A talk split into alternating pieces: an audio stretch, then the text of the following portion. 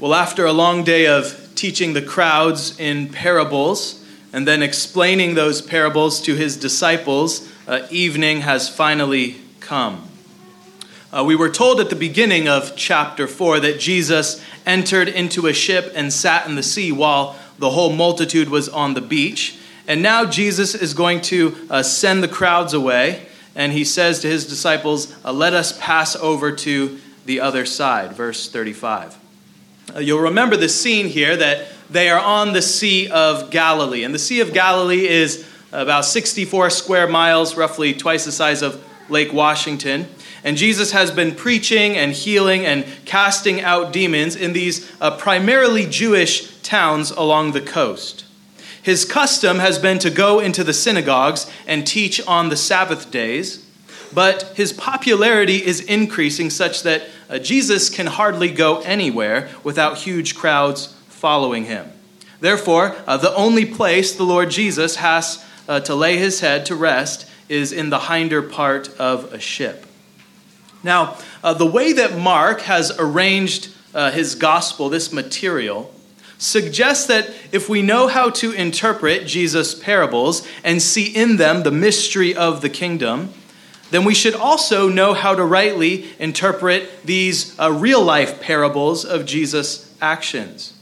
Just as those parables forced us to ponder the deeper meaning of seed and soil and lamps and mustard trees and birds, so also Jesus' actions are themselves packed with significance, and they invite us to ponder the deeper meaning of storms and ships and swine and demons who drive those swine into the sea.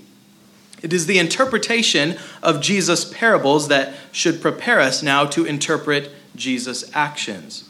And so even though we're not uh, reading parables anymore, you should still be thinking about what these now real historical events signify. What do Jesus' actions teach us about the kingdom of God? So I'll give you the uh, division of our text. There are kind of two major scenes here. Uh, in verses thirty-five to forty-one of chapter four, we have Jesus bringing peace to a stormy sea. And then in verses one to twenty of chapter five, Jesus brings peace to a demon-possessed man. This is uh, one of the major themes here. And Mark has intentionally set these two scenes next to each other for us to compare and contrast. And so, uh, despite this being a very uh, long sermon text, it's important for us uh, to study both of these uh, together. So, uh, let's start by looking at uh, the calming of the storm. Uh, I'll pick up in verse thirty-seven here. It says, "And there arose a great storm of wind, and the waves beat into the ship so that it was now full. And he was in the hinder part of the ship, asleep on a pillow. And they awake him and say unto him, Master, carest thou not that we perish?" Notice here that the ship is already full of water. It says, the waves beat into the ship so that it was now full. So this uh, ship is probably starting to sink. Remember, there's at least Uh, the twelve disciples plus Jesus in there. So, I mean, this is a big enough ship to accompany this many guys, and yet it's it's filling up, and yet somehow Jesus is asleep on a pillow. Uh, his body is probably soaking wet. Who knows? Half of his body might be in the water, but at least his head is propped up out of the water so he can uh, still breathe. The disciples uh, naturally are afraid that they are going to drown. And we know this is a really bad storm because uh, these were fishermen who were accustomed to fishing on the Sea of Galilee. And so, if, you know, when the fishermen are afraid, uh, you should be afraid, right? Le- Levi the tax collector is like, take me back to land, right? So, so uh, this is quite a big storm, and these fishermen are afraid. They wake Jesus up, and what do they say to him? Well, they say to him what all of us have probably said to God at some point or, or another. Uh, Lord, don't you care about me? Don't you see what is happening to me? Do you not care that I am hurting? I thought you loved me. Right? The disciples say, carest thou not that we perish? You can almost hear the frustration and annoyance in the disciples' voice. Right? They're trying to keep the ship uh, uh, uh, from sinking, and Jesus is sleeping. Why won't you do something? This is, uh, of course, a very good question to ask, but uh, before we see how Jesus responds, I want us to just zoom out for a moment and think about this scene. And think about how this scene might be similar to other stories in the Bible, because that is going to help us penetrate to God's intention for giving us this miracle in the first place. There are many things that Jesus did. John says if they were all written down, uh, there would not be enough room in the world for all of the books to contain them. And so why did God give us these specific scenes of all the miraculous, miraculous works that Jesus did? So I want you to think for a moment and ask yourself, has anything like this ever happened in the Bible? Are there any similar stories with boats and water and storms? Uh, perhaps the first instance we think of is Noah's Ark. Noah's Ark. Noah's Ark is the first boat to appear in the Bible, and it is used to survive a great storm, a flood of God's judgment. This motif of an ark saving us through water, the Apostle Peter says, is a picture of baptism. So Noah's Ark, baptism, there is a, a type and an antitype there. Baptism is a kind of death and resurrection. It is a rebirth through water. When we come then to the book of Exodus, we see that little baby Moses is saved by a miniature ark. It's the same word there for Noah's Ark, teva in, in Hebrew. And uh, Moses is saved by this little basket of reeds, this little mini Noah's Ark, that helps him escape from Pharaoh's persecution of the Hebrew boys. Ironically, of course, Moses then becomes Pharaoh's adopted grandson.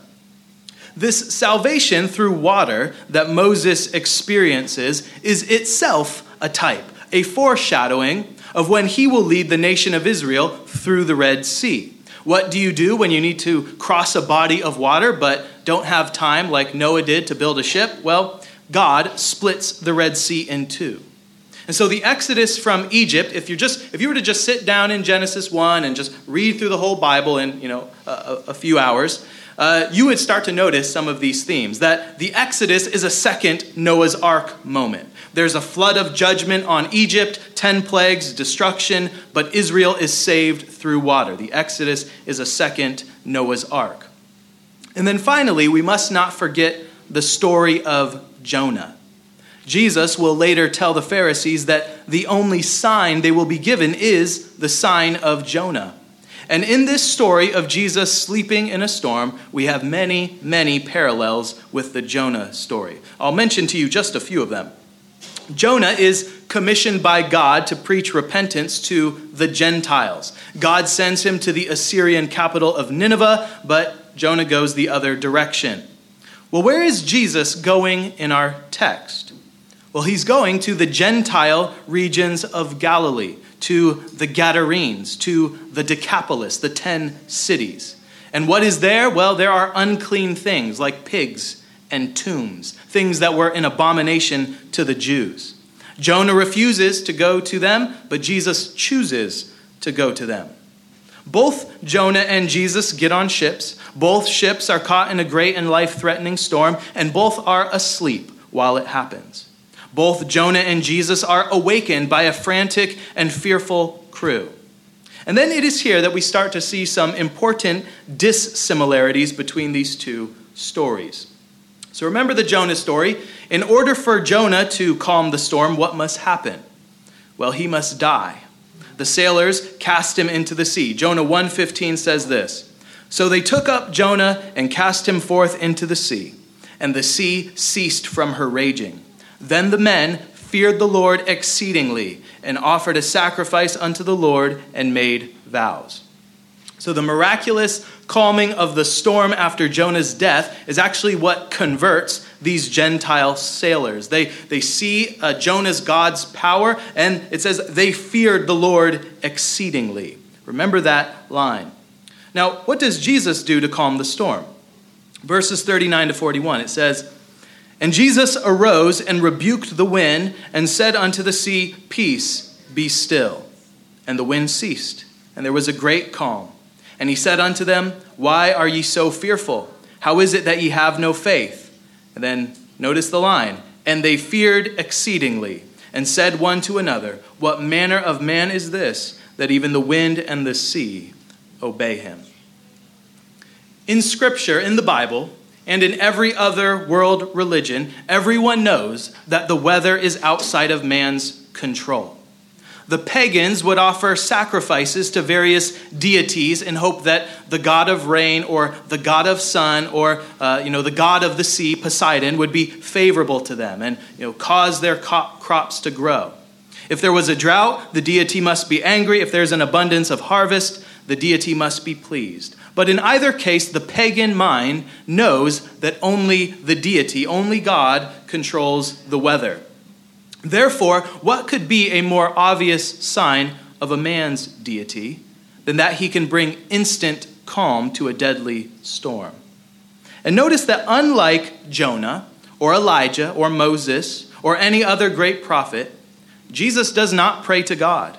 He does not ask for God to save them, but rather he himself just rebukes the wind like a father rebukes his son and says, "Peace, be still." And the wind and the sea obey him. Gentiles know that only God has this kind of power. It was what converted the sailors on Jonah's ship. And the Jews likewise have many passages in Holy Scripture that say the same. Uh, if you read Psalm one oh seven, it reads almost like a prophecy of this event in the gospel. I'll read you verses uh, twenty-three to thirty-one of Psalm one oh seven. It says, "They that go down to the sea in ships, that do business in great waters, these see the works of the Lord, and his wonders in the deep. For he commandeth and raiseth the stormy wind, which lifteth up the waves thereof. They mount up to the heaven, they go down again to the depths. Their soul is melted because of trouble. They reel to and fro and stagger like a drunken man and are at their wits' end.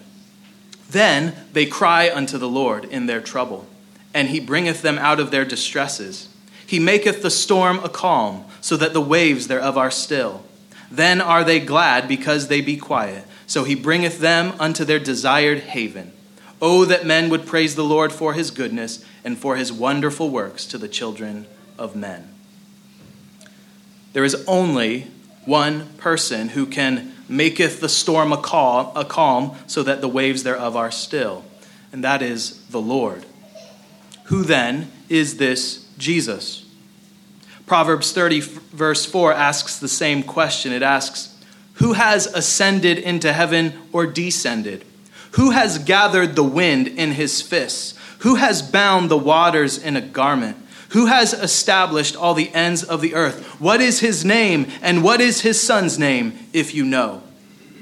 What Solomon pondered in Proverbs and what the Jews sang in the Psalms, Jesus comes to answer. The Lord Jesus is his name. And then notice, Mark leaves this question hanging in the disciples' mouth. What manner of man is this, that even the wind and the sea obey him? And for us who know the answer to that question, well, we are given a deep insight into the ways of God and why he does what he does. Right? This is what children ask. Why, why, why? And this is what we ask of God, is it not? Well, if you were one of the twelve disciples on that ship that lived through this fearful scene, this miracle, and then pondered this scene after Jesus' resurrection, what you would conclude is that because Jesus is God, according to his divine nature, he was the one who caused that storm in the first place. Just like Psalm one oh seven says, what are, what are God's mighty works? That he commandeth and raiseth the stormy wind. And therefore, if Jesus has the power to both cause the storm and make it to cease, then he must have had some greater purpose for bringing those disciples, to bringing us to the point of almost perishing. What was the purpose for Jesus sending this storm? Well, there are at least two reasons for Jesus doing this. First, Jesus wants us to know that there is nothing that touches us that does not first pass through the hands of Almighty God. Just as Satan could not touch or harm Job unless God gave him permission, so also there is no storm that can harm us unless God permits it.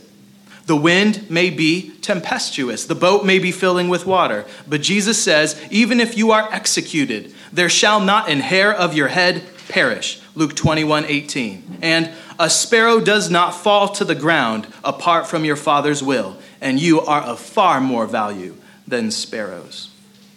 Nothing touches the disciples, and nothing touches us that does not first pa- pass through the hands of God. And if God permits it, then we can be at peace. We don't have to be afraid, because our Father knows what is good for us. And sometimes a storm is just what we need. The second reason, Jesus wants us to know that he is always with us in the ship. Jesus could have stayed awake in the storm if he wanted to. If he fasted for forty days and forty nights, he can certainly uh, keep himself awake for a few hours if he wants. But for some reason, he chose to go to sleep, to make himself scarce. Why did he do this?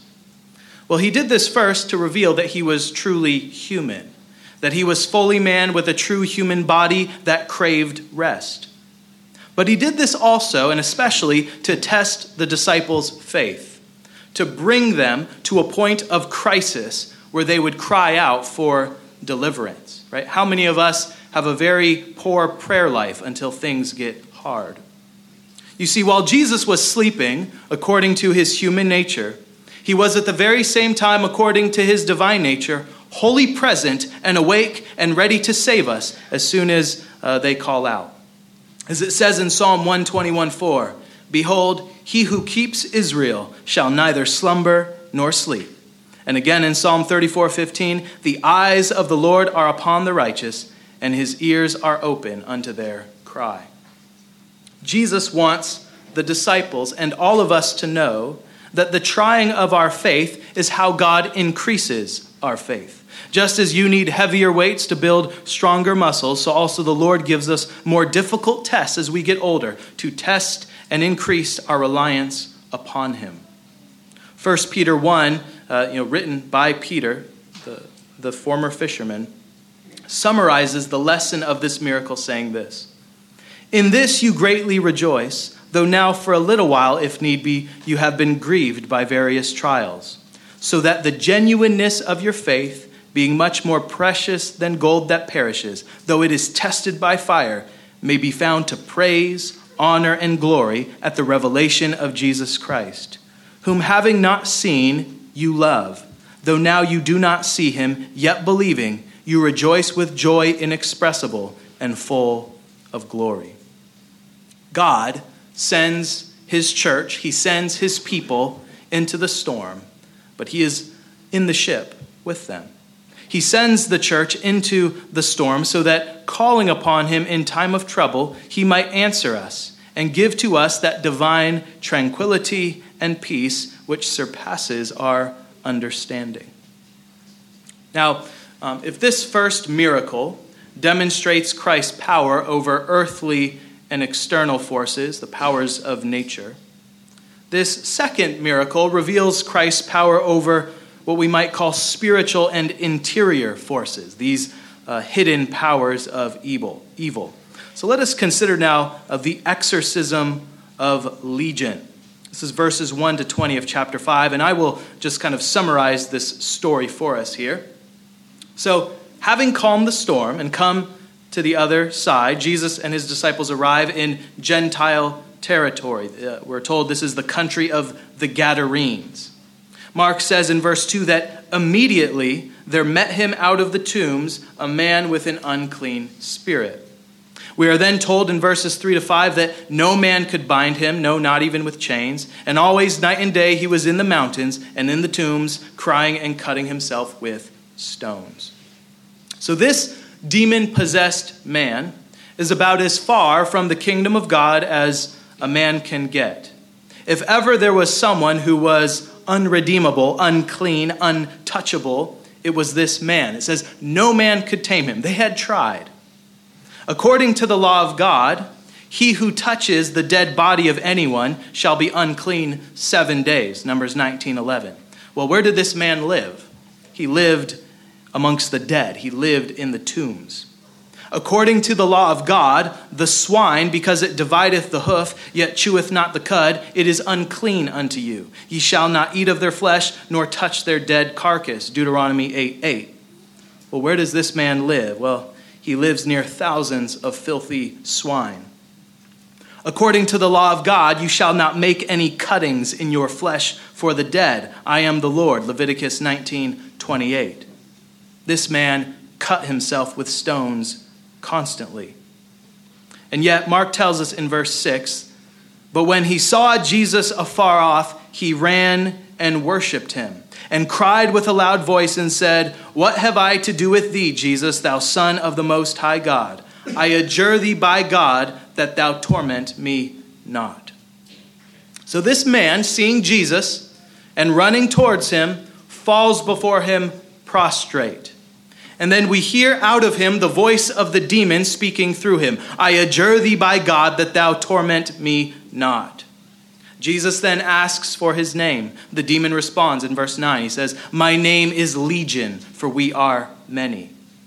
This name, Legion, is a Roman military term and suggests that there are many thousands of demons inside of this one man. Uh, some of the commentators think that this is Uh, the, the conspiracy of these demons to all kind of congregate in one place to try to take Jesus out. And you can kind of see this in that he both runs to runs to Jesus right away, but then falls before him. There's this um, kind of demonic contradiction in his character. Um, a Roman legion was approximately six thousand soldiers. And although we are not given an exact number of demons here, uh, we hear from their own mouth that we are many. And if you read the text carefully, you can see it kind of goes back and forth between speaking in the first person singular I and then goes to we. And there's this very strange uh, back and forth. So th- this is a man that is possessed by many devils. So then Jesus commands this legion to come out of the man in verse twelve, and it says, all the devils besought him, saying, send us into the swine, that we may enter into them. Jesus permits them to go into the swine, and verse thirteen says, and the herd ran violently down a steep place into the sea. They were about two thousand and were choked in the sea. So notice the same sea that threatened to drown the disciples and their ship becomes the graveyard for God's enemies. This was true in the days of Noah and the flood. This was true when Israel crossed the Red Sea and saw the Egyptians dead upon the seashore. And it is true when a legion of demons face off against the Messiah. Remember what Jesus said to the scribes just a couple chapters back. They accuse him of casting out devils by the prince of the devils. And Jesus said, no man can enter into a strong man's house and spoil, spoil his goods, except he will first bind the strong man, and then he will spoil his house. Well, here is the strong man, right? This is the one that no one could tame. This is thousands of demons going against Jesus. And look at the best they can do. They beg and parley to be sent into the swine. And when they do, they go rushing down into the watery abyss. The devil is no match for the Lord Jesus, right? His power is nothing to God, even when there are legions of demons about. There are many, many lessons here. We could reflect upon the nature of demonic power and its suicidal tendencies. We could ponder why it is that the pigs drown, despite the fact that most pigs can actually swim. We could reflect upon how Jesus regards one man's soul as worth far more than the value of two thousand pigs, contrary to PETA. Right? The men and animals are not of equal value. These are, these are all worthy questions for us to consider and ponder. But what I want to draw our attention to is what Jesus wants this man to go away with. And that is the great compassion that God has shown him. There are two different responses that Mark records for us after this exorcism. Two different responses to seeing this great miracle. The first is from the people who fed the swine and lived in the city. Verse seventeen says, and they began to pray him to depart out of their coasts. Right? They want Jesus to leave. Whether this was because they had suffered a great financial loss by the death of two thousand pigs and didn't want any more trouble, or because they knew themselves unworthy to have Jesus amongst them, like Peter said, depart from me, for I am a sinful man, O Lord. We are not told their reasons, we can only speculate. Whatever the case, they want Jesus to depart out of their coasts. That is uh, the first response Mark records. The second response, though, is from the man who was delivered. We are never told in any of the gospel accounts what his name is. And there is a reason for that. But this man responds by asking to follow Jesus. Verse eighteen says, "He that had been possessed with the devil prayed him that he might be with him." This man went from violent and wild and running naked in the tombs to sitting and clothed and in his right mind. The one whose mind has been made right by the Lord Jesus wants nothing more than to be with Jesus. That is what right reason moves the will to do. However, notice Jesus does not allow him to join the twelve. Verse nineteen says, "Howbeit Jesus suffered him not, but saith unto him, Go home to thy friends, and tell them how great things the Lord hath done for thee, and hath had compassion on thee." And then verse twenty closes with, "And he departed and began to publish in Decapolis how great things Jesus had done for him, and all men did marvel." Not all are called to be apostles, but all of us are free to go home and tell our family and friends and to publish in all the places we travel how great things Jesus has done for us, how he has had compassion upon us. The truth is that apart from the grace of God, any one of us could be this wild man, naked, possessed, cutting ourselves, and living amongst the dead. Perhaps some of you even have faced or are still facing these same self-destructive temptations and behaviors. The same evil that possessed this man by the thousands is very much at work in our own day. You should see it all around you. You look at the sexual perversity, the grooming of our children, the persuading of them and affirming of them to cut off their private parts and choose their own gender. This whole abomination called Pride Month, where people boast in their shame and flaunt their iniquity, and then demand our approval for their wicked and unclean acts. What other name is there for this but totally demonic? Our nation and our culture and many, many churches have become synagogues of Satan. They have become unclean places where demons are invited to take up residence. And unless Christ has compassion upon us, we will, as a nation, die in our sins. We will jump off a cliff and drown ourselves like wretched swine. This story is meant then to warn us about where sin and unrepentance leads. It leads to the abyss. It leads to the same place where devils are punished and tortured for eternity. Eternity is a long time. At the same time, this story is also meant to give us hope that Christ is a compassionate God and is willing to go out of his way to cross the sea into unclean places to deliver us. We've been reading through this gospel. Jesus is focusing on Galilee. The gospel goes to the, the Jew first and then to the Greek. But there's this strange scene here where Jesus says, let's get in the boat. He goes and casts this, these demons out of this man. And then we'll see next week he just gets back in the boat and then goes back to Jewish territory. Why does Jesus do this? I'll close with this. Take heed what you hear and see in these miracles.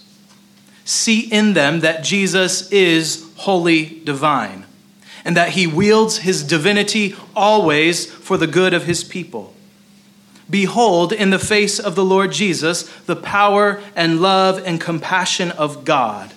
And then, like this man, fall down and worship him. Pray that you might be with him, for he will clothe you and make you to sit down with him in heavenly places, giving you the pure mind of Christ. In the name of the Father, and the Son, and the Holy Spirit. Amen. Amen. Let me pray for us. Father, you know the evil that afflicts our nation, the evil especially in this state of Washington that wants to be a sanctuary for wickedness. God, we ask that you would indeed tear down these lawless and unjust rules, these people in government who uh, establish these rules. God, we ask that you would topple your enemies, that you would have compassion upon us, that just as uh, this demon-possessed man was not going to church to try to find uh, the Lord, but you went to him, so also you would do that for our country. That us who are drunk and blind and unclean in our sin, not looking for salvation, that you would just come and intervene and cast these evil spirits from us. Have mercy upon us, O Lord. We pray this in Jesus' name, and amen. Amen.